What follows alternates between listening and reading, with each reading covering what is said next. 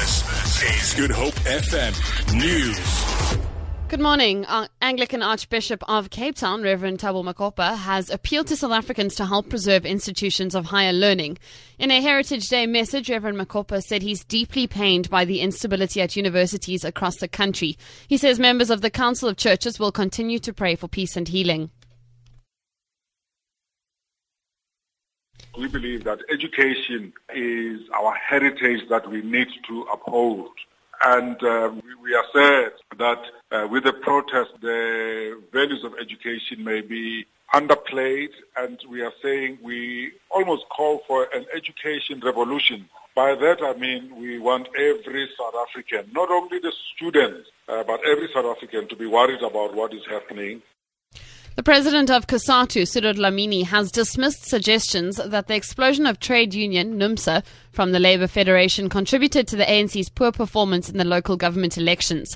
The ANC Secretary General Gwede told the SACTU conference in Cape Town earlier this week that the split had affected the ruling party. But Dlamini has told delegates of some Congress that the comments are a, are a result of a panic among alliance members. NUMSA being the affiliate of COSATU at that time, they went out to talk to their members and said to their members, this time around, you have the right to decide which political party you are going to vote for.